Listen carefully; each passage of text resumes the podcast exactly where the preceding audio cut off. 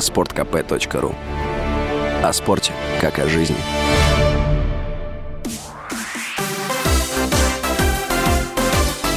Новости спорта. Футбольный клуб «Ростов» в домашнем матче первого тура группового этапа Кубка России победил московское «Динамо». Встреча закончилась со счетом 2-0. В составе ростовчан дублем отметился нападающий Егор Галенков. На 23-й минуте он реализовал пенальти, а на 43-й забил с игры. Это поражение стало для бело-голубых первым в сезоне. Игра в Ростове-на-Дону оказалась шестой из семи встреч игрового дня группового этапа, которая завершилась со счетом 2-0. С аналогичным счетом Краснодар победил Химки, ЦСКА «Торпеда», «Зенит Факел», «Урал-Сочи» и Пари Нижний Новгород Локомотив. В другом матче Грозненский Ахмат победил дома Оренбург со счетом 3-1.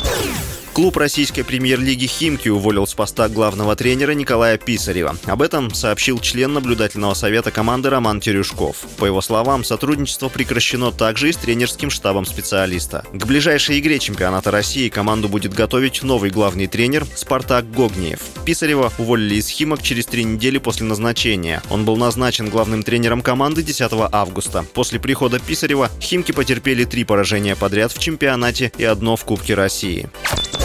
Трансфер полузащитника «Динамо» и сборной России по футболу Арсена Захаряна в Челси сорвался. Об этом стало известно Evening Standard. По информации источника, переход не состоится из-за санкций, введенных Великобританией в отношении России. Любые попытки Челси расплатиться с «Динамо» за игрока будут заблокированы. Об интересе Челси к Захаряну стало известно 25 августа, однако в лондонском клубе отказались комментировать появившуюся информацию. В контракте игрока с бело-голубыми прописана опция выкупа за 15 миллионов евро. С вами был был Василий Воронин. Больше спортивных новостей читайте на сайте sportkp.ru Новости спорта.